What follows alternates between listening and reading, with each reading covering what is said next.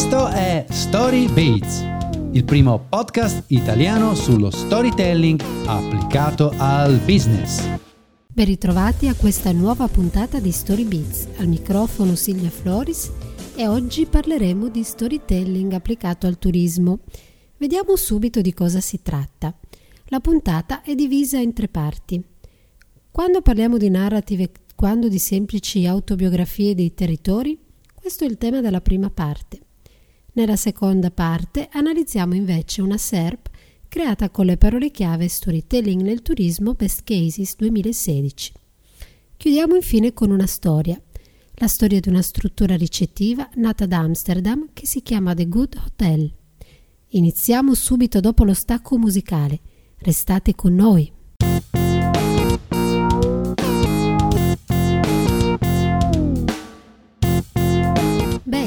Eccoci ancora a questa nuova puntata di Story Beats. Dunque, quando parliamo di narrative e quando di semplici biografie o autobiografie dei territori, ma prima di tutto, cos'è lo storytelling per il turismo?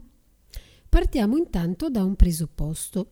Se storytelling significa comunicare attraverso racconti, allora la domanda diventa cosa succede quando dobbiamo comunicare i territori o trasferire ad altri le nostre emozioni di viaggio.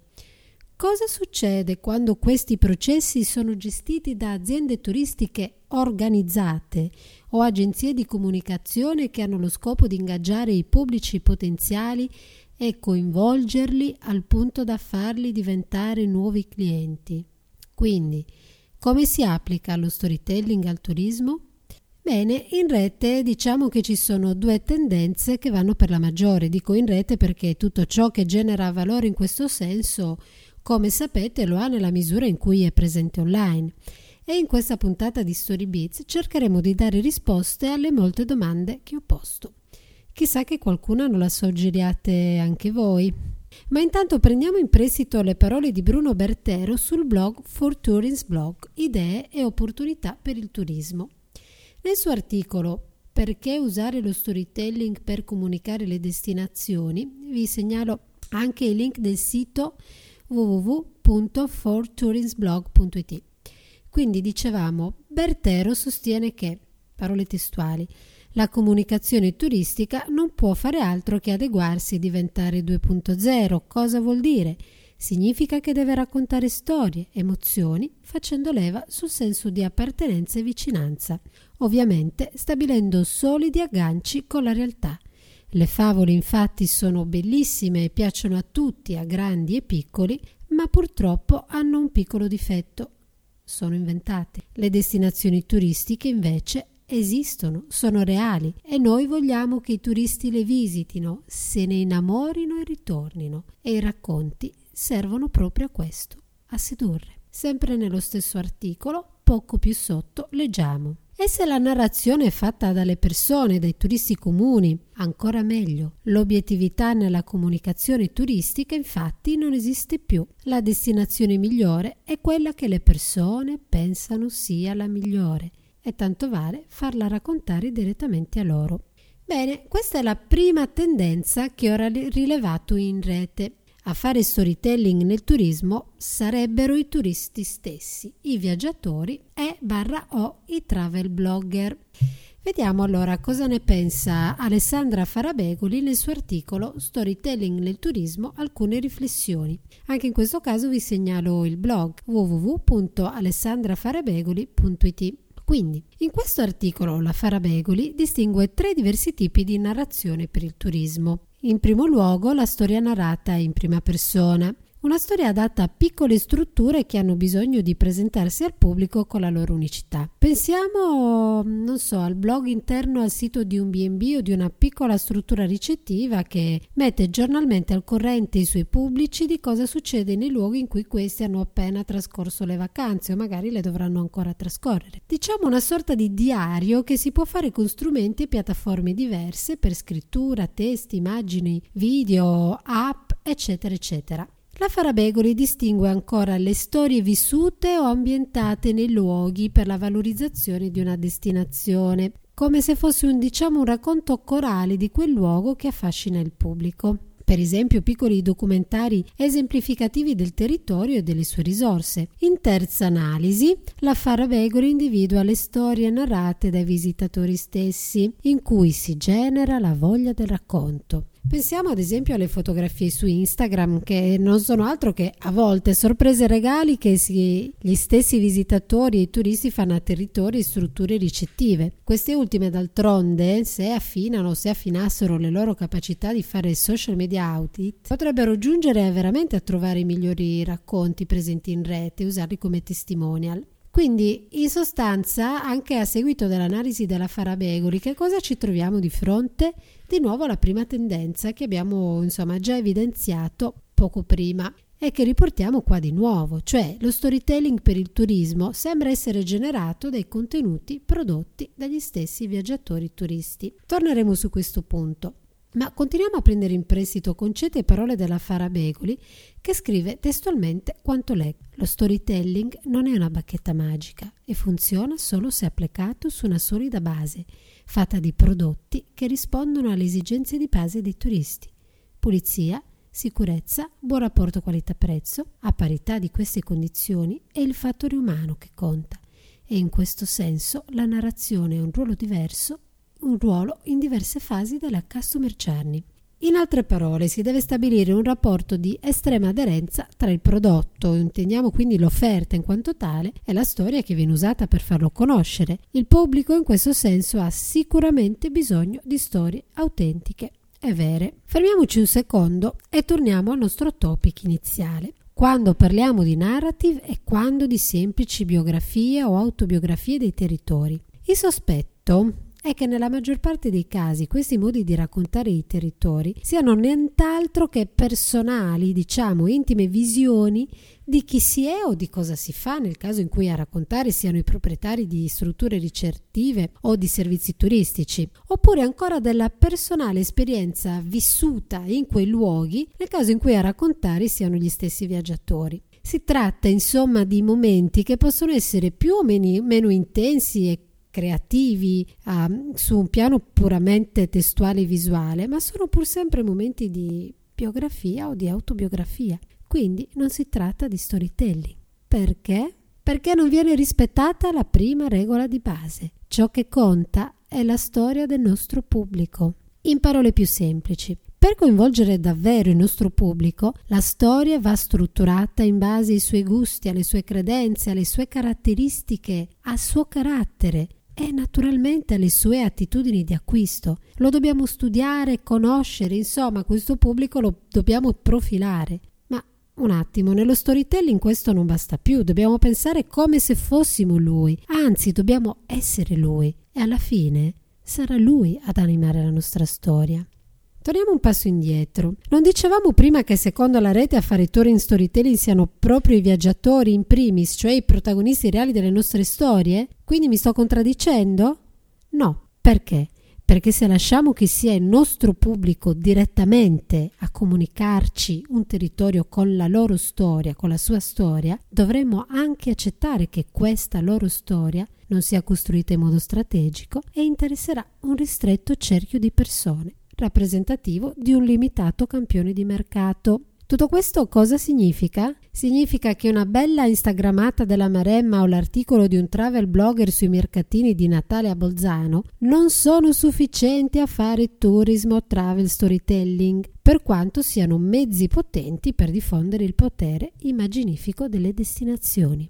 Inoltre, lo storytelling risponde a una seconda regola di base che richiede una struttura narrativa precisa, fatta di personaggi, eroi, antagonisti, imprese, aiutanti, problemi, conflitti e infine una risoluzione. Se non si crea dialettica e tensione interna, difficilmente il nostro pubblico si lascerà acchiappare dalla storia. Naturalmente una destinazione si può comunicare senza osservare le due regole d'oro di cui abbiamo appena parlato. Si può comunicare con un lavoro creativo e assolutamente proficuo per fare content marketing, ma non chiamiamolo storytelling.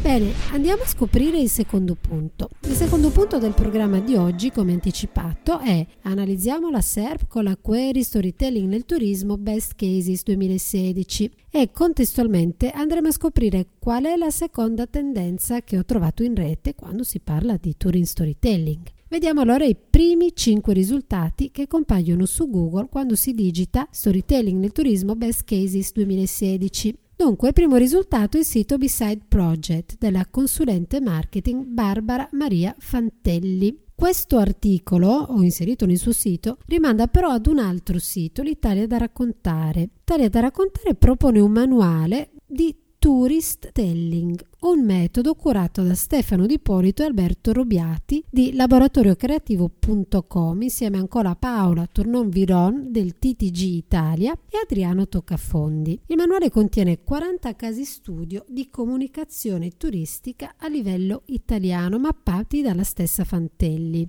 con l'obiettivo finale, leggiamo testualmente, di individuare e formalizzare nuovi spunti e idee da suggerire in modo pratico a tutti gli operatori turistici privati e pubblici. Avremo modo di approfondire il discorso, il discorso stu- touristelling e capire in che modo si può fare tourism storytelling con questo metodo in un'altra puntata dedicata al tema. Proseguiamo. Il secondo risultato della SERP è un articolo scritto da Riccardo Esposito per studiosamu.it e offre una panoramica interessante di campagne di visual storytelling datate 2016 e riconoscibili a brand di vario tipo, da IKEA ad American Express. Niente di specifico sul turismo, immaginate. Il terzo risultato è una presentazione prezzi curata dalla travel blogger Valentina Paro. In questa presentazione lo storytelling è appunto presentato come racconto della rete, ovvero come trasposizione social delle esperienze ed emozioni di viaggio dei singoli viaggiatori o dei blogger. Siamo ancora a cospetto della prima tendenza che abbiamo già visto prima nella, nell'altro punto. Il quarto risultato è l'articolo Storytelling di viaggio tratto dal blog creativestorytelling.videovivo.it nello specifico si tratta di un'intervista fatta a Gianmaria Sbetta, travel blogger per storie di ritratti. L'intervistatore pone chiaramente una domanda, ovvero come faccio a dire che i testi di un blog, nello specifico di un blog di viaggio, sono costruite con tecniche dello storytelling oppure no? Quali i fattori discriminanti? Ora vi leggo la risposta. Direi che lo storytelling di viaggio prende in considerazione almeno uno dei tre aspetti fondamentali di un'avventura, la partenza, l'incontro ed il ritorno. Qualsiasi sia la sua forma e durata, il viaggio è quasi sempre un, un elemento circolare dal quale è difficile uscire. Quindi ognuno di questi tre precisi istanti suscita emozioni diverse e contrastanti fra loro, ma rilevanti per il racconto. Bene, finalmente ci troviamo in qualche modo davanti ad uno schema narrativo, una sorta di schema narrativo che potrebbe riuscire ad incanalare, incanalare scusate, il racconto di viaggio, secondo la tensione dialettica di cui parlavamo prima. Nel corso dell'intervista Gianmaria Sbetta fornisce inoltre l'elenco di alcuni tools, app e piattaforme utili per la costruzione di storie visive che si avvalgono di una componente grafica di alto livello. Nella fattispecie vengono citate le app Stellar, la consiglio vivamente, la uso anche io, Storehouse e invece come piattaforma Exposure. Consigli peraltro utilissimi che ci permettono però di svelare finalmente la seconda tendenza che anima la rete quando si fanno ricerche provate sul tema storytelling e turismo. Sembra che la chiave per fare tourism storytelling sia usare digital, tool, digital tools. Oramai abbiamo capito che il mezzo non è la strategia è che per fare una storia ci vuole la sostanza del racconto. L'ultimo sito, l'ultimo risultato della SERP è il sito turismoeconsigli.com che offre una panoramica sul travel blogging nonché un rating datato al 2013 basato sul gradimento dei travel blogs nei social Facebook e Twitter. Siamo sul finale di puntata ed è con un racconto che terminiamo. Abbiamo passato insieme un po' di tempo in cui sono emersi alcuni elementi. Primo, per fare storytelling bisogna raccontare un destino. Secondo, per raccontare un destino ci, ci vuole uno schema narrativo definito. la storia che raccontiamo oggi non è un esempio cosciente di storytelling per il turismo, non è una campagna. Anzi, chi ha curato l'iniziativa di cui parleremo non ha affatto intrapreso una campagna di questo tipo, ma quello che hanno fatto, al di là di come è stato comunicato, è davvero un'impresa, una story of redemption, la storia del, del The Good Hotel. Mi chiamo Ciavelli ho 22 anni, vivo nella periferia sud-est di Amsterdam e lavoro in una mensa. Oggi ho scoperto qualcosa che mi cambierà la vita. Sono incinta, ho paura, sono molto giovane e non so se riuscirò a cavarmela, se sarò in grado di far crescere bene il mio bambino perché, anche se sono sola, io lo otterrò. Sono all'ottavo mese di gravidanza, non si può nascondere per sempre. Sono andata in maternità e ho perso il lavoro. Una buona notizia si accompagna ad una cattiva. E non posso sapere come andrà, ma se c'è una cosa che riuscirò a fare nella vita sarà quella di proteggere il mio bambino e garantirgli un futuro. Sono passati tre anni e sono appesa ad un filo di speranza. È da tempo ormai che vivo con i sussidi e sto perdendo fiducia. E se fallissi? Se non riuscissi a combinare nulla di buono, se mi togliessero il bambino, questo pensiero mi divora. È la seconda settimana di gennaio, il mio bambino ha tre anni compiuti e oggi incontrerò il mio consulente del lavoro. Mi ha detto che dobbiamo partire da qualcosa di nuovo, di diverso. Ci vediamo. E mi parla di un nuovo esperimento che sta nascendo ad Amsterdam. È un albergo dentro una nave, formano i disoccupati proprio come me per tre mesi. Gli insegnano come si lavora nell'industria dell'ospitalità, così l'ha chiamata. Non mi tiro indietro, io accetto la sfida. Arrivo puntuale all'appuntamento dove presentano il corso. Siamo 25, tutti disoccupati di età diverse. C'è Martin Dresen, il fondatore, e un altro tizio pieno di soldi, Cor van Zedelof, che ha finanziato il progetto. Mi piace. Sono qui da 15 giorni. È dura fare tutto, accompagnare il bambino all'asilo, essere qui, studiare, imparare ogni giorno. A volte vorrei mollare tutto e scappare, ma allo stesso tempo no, rimango qui. Siamo un esperimento di social business, hanno detto. Noi siamo il risultato del profitto che hanno fatto. Reinvestono su di noi l'avanzo annuale dei loro soldi, dell'albergo fluttuante, galleggiante, diventa investimento su esseri umani. Faremo in tutto tre mesi di studio e poi tre mesi di tirocinio dentro l'albergo. Si chiama The Good Hotel. Gli spazi interni sono belli e caldi. Li hanno progettati due designer, Remo, Remco Veragen e Siko Valk. All'ingresso c'è una grande scritta al neon: Create Beauty Do Good. E ogni volta che ci passo davanti la leggo, sto imparando anche l'inglese perché l'albergo attira un sacco di turisti. Siamo a giugno, abbiamo finito il corso. Alcune cose le sapevo già, ma adesso è diverso, so riconoscere i vini, preparare le colazioni, sorrido ma non fingo e inizio subito un tirocinio di tre mesi come capo della cucina qui a The Good Hotel. Ogni mattina a prendere il treno per arrivare qui mi ripetevo I can do this, I know I can so I will ce l'ho fatta. Sono fiera di me. L'hotel ha diversi partner, altri alberghi di Amsterdam vengono qui, ci osservano lavorare. È settembre. Oggi ho firmato un contratto con il Krasnapolski, un hotel a 5 stelle. Quanto pianto, quanto mi ha dato questo posto. The Good Hotel era una prigione galleggiante, dove rinchiudevano gli immigrati irregolari. Io sono figlia di immigrati e oggi sono rinata, grazie ad un posto che è rinato. Bene, The Good Hotel è un progetto realizzato grazie alla collaborazione tra il fondatore Martin Dresen, il comune di Amsterdam, la Hotel School de Hague e diversi hotel in partnership con loro. Il racconto che avete ascoltato è, tra- è tratto dalla vera storia di Ciavelli, una delle prime studentesse ammesse a questo grande imp- esperimento di impresa sociale. Oggi The Good Hotel, che l'avrete capito, è una nave vera e propria, si è trasferita a Londra dove si sta sperimentando lo stesso processo di inclusione sociale per il turismo. Quindi siamo arrivati in fondo a questa puntata di Story Beats con la puntata allo storytelling applicato al turismo. Grazie, grazie di essere stati con noi. Seguiteci su storybeats.com, ricordate Beats con 2Z, alla prossima puntata con nuove fabulose sorprese. Ciao da Silvia, a presto. Grazie.